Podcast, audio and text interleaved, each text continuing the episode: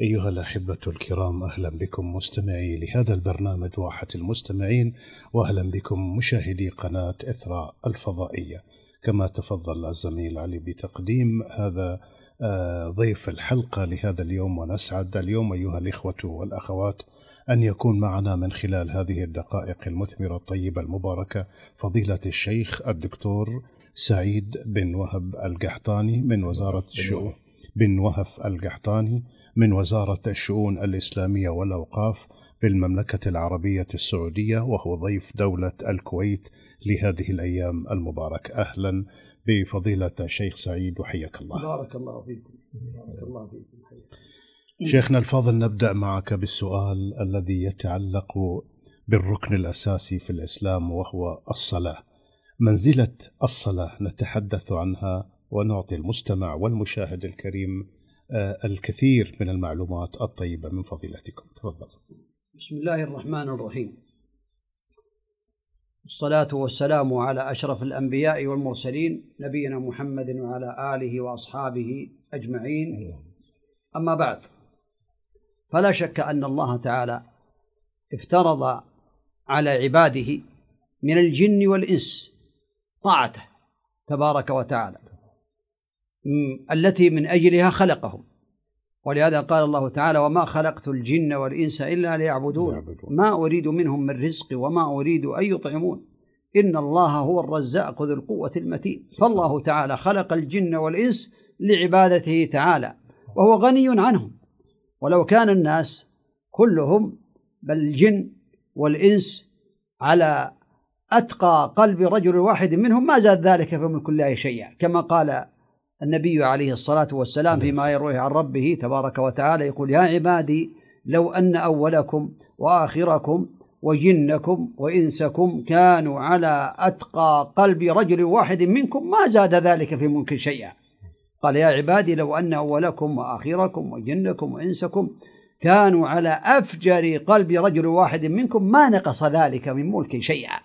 ثم قال في آخر الحديث القدسي يا عبادي إنما هي أعمالكم. أحصيها لكم ثم أوفيكم إياها.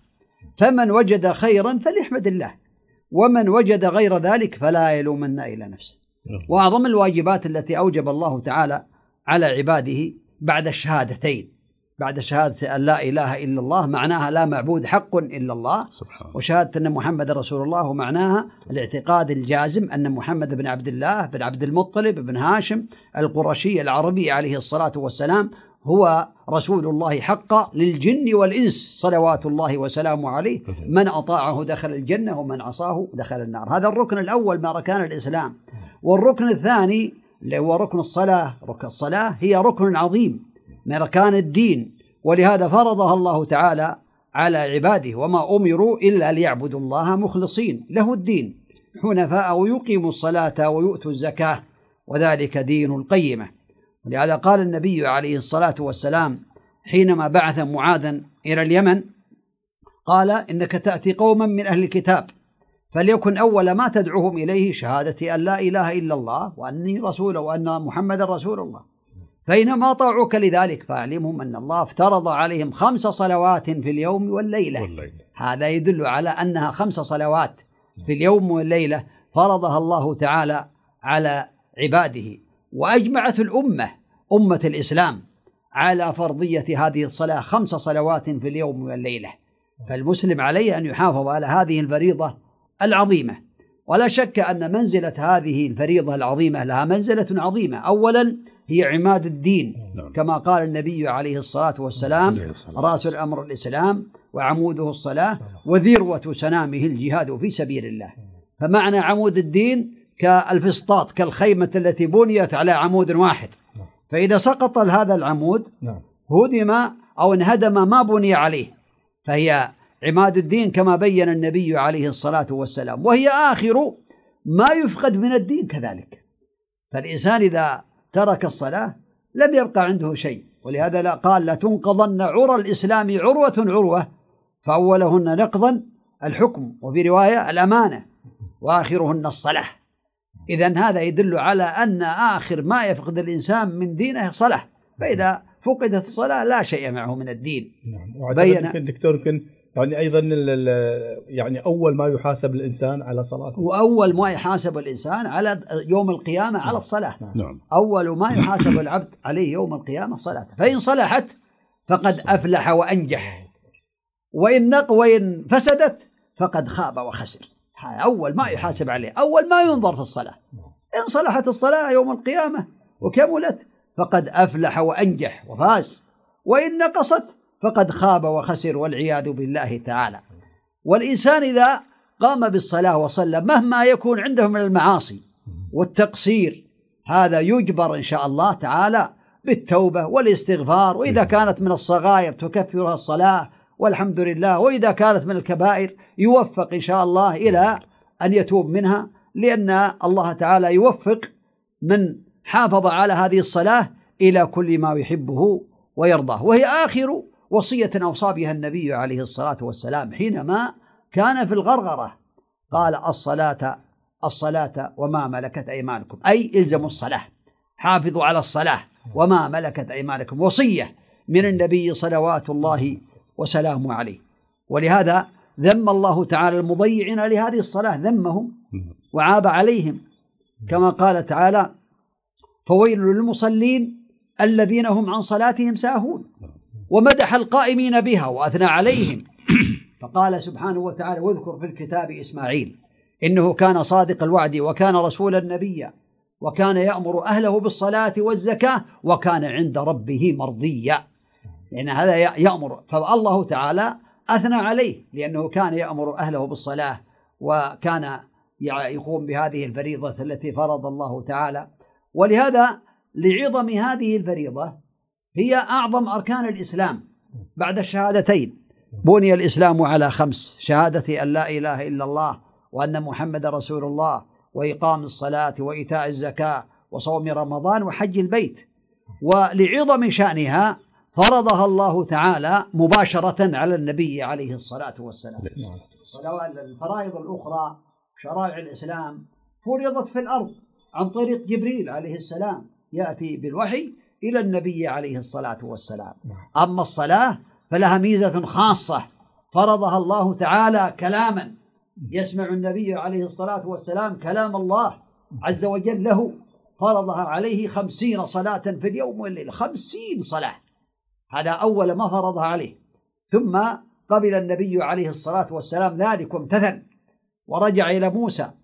هو في السماء السادسة. موسى عليه الصلاة والسلام فسأله ما فرض ربك عليك؟ قال خمسين صلاة في اليوم والليلة. قال ارجع إلى ربك فسأله التخفيف. فإن أمتك لا يطيقون ذلك. فرجع إلى الله تعالى مباشرة يكلمه. فالنبي عليه الصلاة والسلام هو كليم الله كما أن عيسى كريم الله كذلك النبي عليه الصلاة والسلام كلم الله. أما كونه يراه هذا لا يتحمل الإنسان المخلوق أن ينظر إلى الله تعالى في الدنيا. وإنما الصواب أنه لم يره وإنما رأى نورا لأن الإنسان لا يتحمل. ولهذا موسى عليه الصلاة والسلام قال ربي أرني أنظر إليك. قال لن تراني ولكن انظر إلى الجبل فإن استقر مكانه فسوف تراني. فلما تجلى ربه للجبل جعله دكا وخر موسى صعقا لأنه ما يتحمل الإنسان ما أعطاه الله قوة. أما في الجنة ويوم القيامة فالله تعالى يعطي العبد المؤمن قوة. هو حتى يتحمل النظر إلى وجه الله الكريم وإلى الله تعالى لأن هذا هو من أعظم النعيم عند أهل الجنة النظر إلى وجه الله الكريم وإلى الله تعالى. هذا من أعظم النعيم. والمؤمنون يرون ربهم تبارك وتعالى يوم القيامة على الوجه اللائق به سبحانه وتعالى. فرجع إلى الله وساله التخفيف فخف خفف عنه. نعم. خمسا. ثم رجع إلى موسى قال ارجع إلى ربك فساله التخفيف. فما زال بين ربه وبين موسى عليه الصلاة والسلام حتى كانت خمس صلوات. فقال ارجع إلى ربك فسأله التخفيف. فقال والله لقد استحييت من ربي.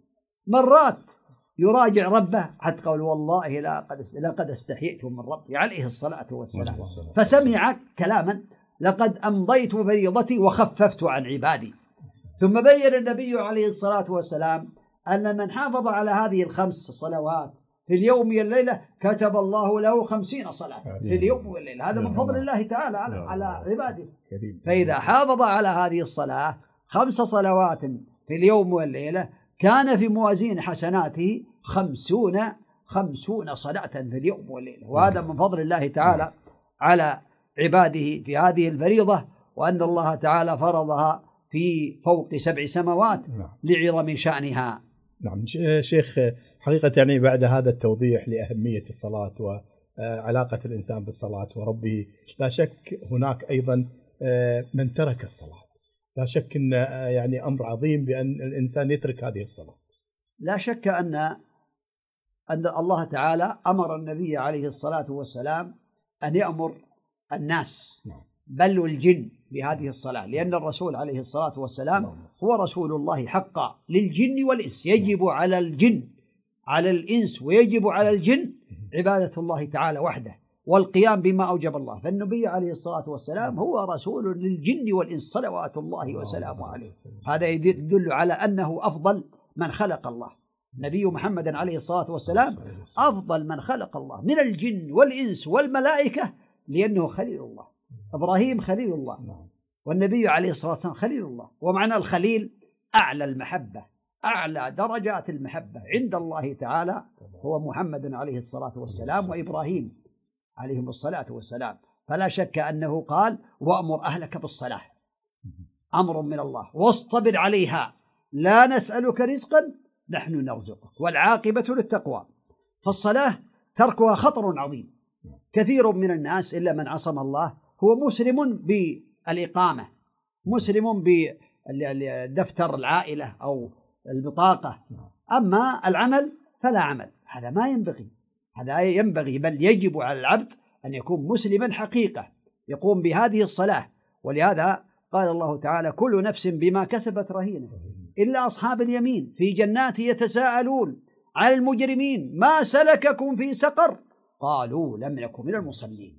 ولم نكن نطعم المسكين. وكنا نخوض مع الخائضين. وكنا نكذب بيوم الدين. فذكر ترك الصلاة قبل التكذيب بيوم الدين. دل ذلكم على أن الإنسان حتى ولو كان كافرا يحاسب على الصلاة يحاسب عليها لكنه لو صلى ما تقبل منه حتى يسلم.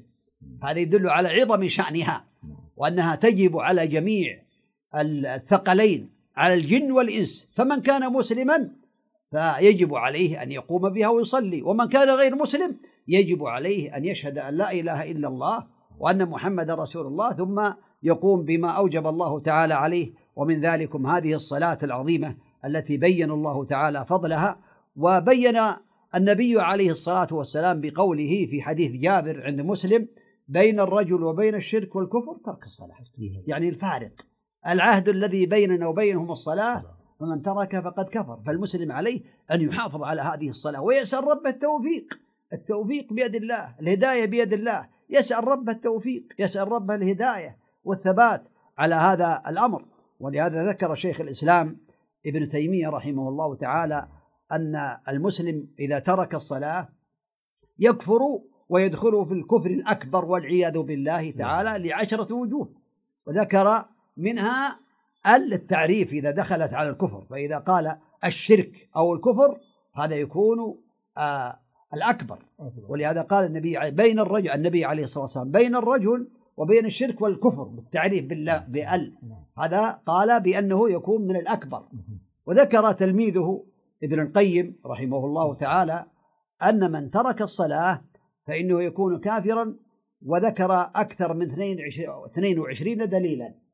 أما من ترك الصلاة جاحدا لوجوبها. يقول هذه الصلاة لا تجب. فهذا يكون كافرا عند جميع المسلمين عند جميع العلماء.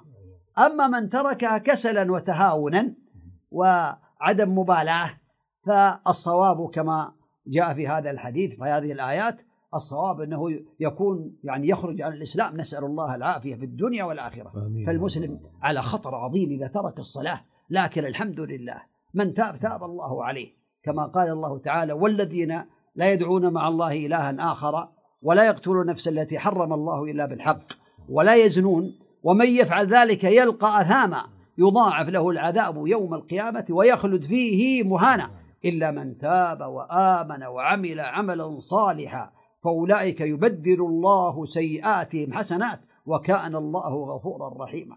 هذا من فضل الله على عباده وأن من تاب حتى ولو قبل الموت تاب الله عليه وإذا تاب توبة نصوحا تاب الله عليه. لكن ما يدري الإنسان متى يموت. قد تأتي سقطة قلبية جلطة دموية حادث شيء ما يدري عنه يخرج من بيته ولا يدري هل يرجع ولا يرجع فيخسر الدنيا والآخرة. إذا عليه أن يبادر بالتوبة في وقع زمن الإمهال حتى يكون من الفائزين ويكون من الرابحين في الدنيا والآخرة. لا شك أن هذه الصلاة التي فرضها الله تعالى على عباده جعل لهم الثواب العظيم على القيام بها. لأن الإنسان إذا امتثل أمر الله تعالى وأطاعه نعم. أثابه وجازاه بأحسن الجزاء في الدنيا والآخرة. فالجزاء ليس في الآخرة فحسب وإنما يكون في الدنيا والآخرة لأنها من أعظم الأعمال الصالحة. والله تعالى يقول من عمل صالحا من ذكر أو أنثى وهو مؤمن فلنحيينه حياة طيبة ولنجزينهم أجرهم بأحسن ما كانوا يعملون.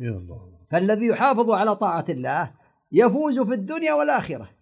الله تعالى بيده كل شيء كما قال سبحانه وإن من شيء إلا عندنا خزائنه وما ننزله إلا بقدر معلوم. خزائن الخيرات خزائن البركات خزائن كل خير بيد الله تعالى يعطيها من يشاء سبحانه وتعالى. ويحرمها من يشاء. فلا شك أن الذي يحافظ على الصلاة يكون محبوبا عند الله تعالى ولهذا من أعظم فضائل هذه الصلاة إذا قام بها على الوجه الذي يحبه الله تعالى بأركانها وشروطها وواجباتها تنهاه عن الفحشاء والمنكر تعينه على طاعة الله. إن الصلاة تنهى عن الفحشاء والمنكر إذا قام بها كما يحبه الله تعالى. وهي أفضل الأعمال بعد الشهادتين كما قال النبي عليه الصلاة والسلام حينما سئل أي العمل أفضل؟ أحب قال الصلاة لوقتها. قالت الراوي قلت ثم أي؟ قال بر الوالدين. قال قلت ثم أي؟ قال الجهاد في سبيل الله. والجهاد في سبيل الله هو الذي يكون تحت راية ولي الأمر. ولي الأمر من المسلمين. ولا يكون ب كما يدعي بعض الناس أنه يجاهد ويخرج بدون ولي أمر بلاده. إلى بلاد أخرى تحت راية لا ليست مشروعة أو غير ذلك. الجهاد هو الذي يكون بأمر ولي أمر البلاد يأمر به وينفذه. أما كون الإنسان ينفرد ويخرج عن ولي الأمر ويقول جهاد هذا ليس بجهاد هذا خروج عن ولي أمر البلاد. لا بد اللسان أن يكون تحت ولاية. إذا خرج من بلاده يجاهد بدون أو إذن ولي أمره فإن مات مات ميتة جاهلية والعياذ بالله تعالى. فالجهاد هو المشروع الذي شرعه الله تعالى وبشروطه المعتبرة عند العلماء. ثم قال بين النبي عليه الصلاة والسلام أن هذه الصلاة تكفر السيئات الصغائر الصلوات الخمس الصلوات الخمس والجمعة إلى الجمعة ورمضان إلى رمضان مكفرات لما بينهن إذا اجتنبت الكبائر.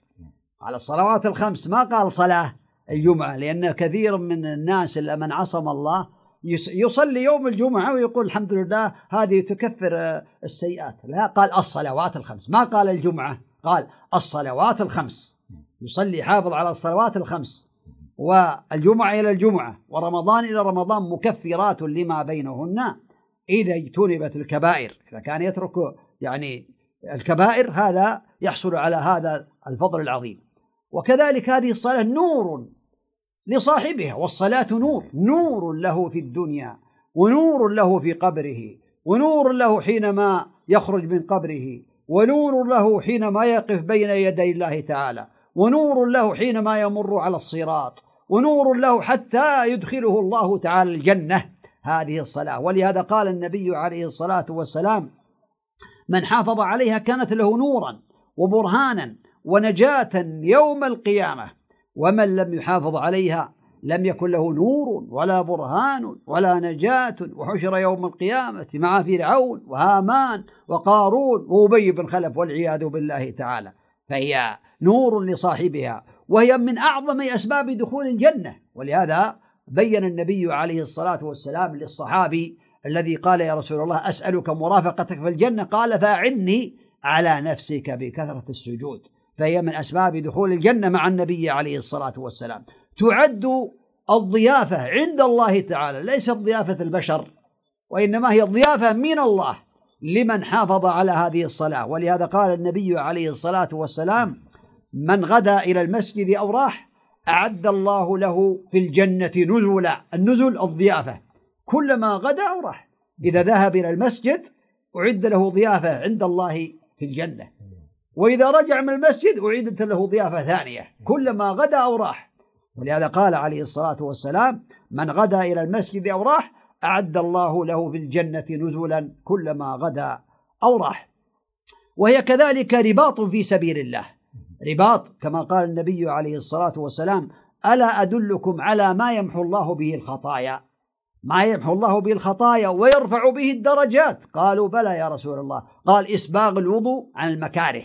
إسباغ الوضوء على ما يكره الإنسان في البرد في غير ذلك وانتظار الصلاة بعد الصلاة. فذلكم الرباط فذلكم الرباط أو كما قال النبي عليه الصلاة والسلام. ولا شك أن هذا من أعظم الأمور التي تكتب للإنسان مرابطة في سبيل الله. كثرة إسباغ الوضوء وكثرة الخطى إلى المساجد وكذلك انتظار الصلاة بعد نعم. الصلاة. نعم. نعم حقيقة أيضا آه، لمحبي الشيخ ومتابعيه الشيخ إدارة الثقافة الإسلامية تدعوكم أيضا لحضور البرنامج الثقافي لفضيلة الشيخ الدكتور سعيد بن وهب القحطاني من المملكة العربية السعودية. اليوم آه، سيكون إن شاء الله بعد صلاة المغرب في محافظة العاصمة اليوم الثلاثاء آه، في منطقة القادسية قطعة خمسة مسجد جمعية القادسية. لمن يود أيضا الاستفادة من المحاضرة التي ستطرح بعد صلاة المغرب بإذن الله تعالى مباشرة في محافظة العاصمة منطقة القادسية قطعة خمسة مسجد جمعية القادسية. شيخ حقيقة أيضا آه، تكلمنا عن الصلاة وأهميتها وأيضا عظم من يترك الصلاة يعني ولكن أيضا آه، كثير منا يمكن ربما لا يحرص على صلاة الجماعة. وهذه الصلاة التي بالفعل يعني ربما يكتفي بالصلاة منفردا في بيته أو في مقر عمله ولا يحرص على حضوره لصلاة الجماعة. لا شك أن صلاة الجماعة فريضة من الفرائض. لكن من صلى في بيته لا يقال بأنه كافر. على الصحيح إنه عاصي. مسلم مقصر. مسلم عاصي. لكن يجب عليه أن يصلي مع جماعة المسلمين في المسجد. لأمور. اولا أن الله تعالى أمر بالصلاة حال الخوف. أمر النبي عليه الصلاة والسلام بأن يصليها جماعة عليه الصلاة والسلام مع أصحابه صلوات الله وسلامه عليه. وإذا كنت فيهم فأقمت لهم الصلاة فلتقم طائفة منهم معك. صلون طائفة. يعني صفة صلاة الخوف لها صفات. نعم. فإذا كانوا العدو ليس بينهم بين القبلة صلى بطائفة ركعة. ثم آه، ثبت في الركعة الثانية وهم كملوا الركعة ثم انصرفوا وجاءت الطائفة الأخرى وصلوا مع ركعة هذا يدل على عظم صلاة الجماعة حتى في الخوف وهم أمام أمام أعداء الله تعالى. هذا يدل على وجوبها. وكذلك هذه الصلاة في الحقيقة آه، الله تعالى قال وأقيموا الصلاة وآتوا الزكاة واركعوا مع الراكعين. أمر من الله أن نركع مع الراكعين. وقد هم النبي عليه الصلاة والسلام بتحريق بيوت من يتخلف عن الصلاة. فقال لقد هممت أن آمر بالصلاة فتقام. ثم آمر رجلا فلأم الناس أو ليصلي بالناس. ثم أخالف إلى أناس لا يشهدون الصلاة فأحرق عليهم بيوتهم بالنار. يدل على أهميتها. ويدل على أن من دعا الناس إلى أن صلاة الجماعة ليس بواجبة. فقد ضل الطريق. خالف أمر الله وخالف هدي النبي عليه الصلاة والسلام وعليه أن يتوب إلى الله. الحمد لله عليه أن يتوب من تاب تاب الله تعالى عليه. فإنها من أعظم الواجبات الصلي مع الجماعة للرجال أما النساء في البيوت. والله تعالى لم يفرضها على الرجال المرضى على المريض ولا على الخائف أي صلاة الجماعة.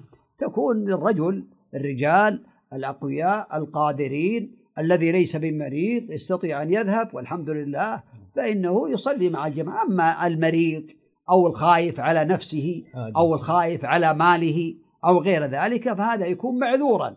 ثم مما يدل على وجوبها أن رجلا أعمى في المدينة والمدينة كثيرة الهوام وكثيرة النخل وكثيرة الأشجار فجاء إلى النبي عليه الصلاة والسلام وقال يا رسول الله إني لست آه ليس لي قائد يلائمني فهل تجد لي أن أصلي في بيتي؟ رخصة أن أصلي في بيتي؟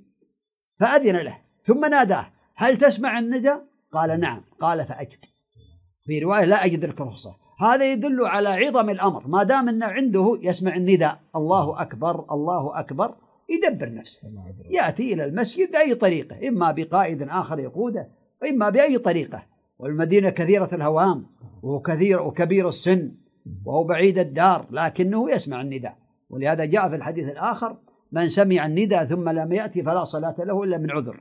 والصواب والصواب والله أعلم أن لا صلاة له كاملة تكون ناقصة. لا بد أن يصلي مع جماعة المسلمين حتى يعين إخوانه على آه، الصلاة لأن الإنسان إذا صلى في المسجد ورأى جماعة كبيرة يجد النشاط ويجد القوة ويجد كذلك يلتقي بإخوانه ويكون هناك تعاونا بين الحي وبين الناس في المسجد نعم. فهو في الحقيقة مؤتمر عظيم يجمع بين الناس ويسبب المحبة ويسبب التعاون على البر والتقوى بين المسلمين كذلك من ما بينه النبي عليه الصلاة والسلام.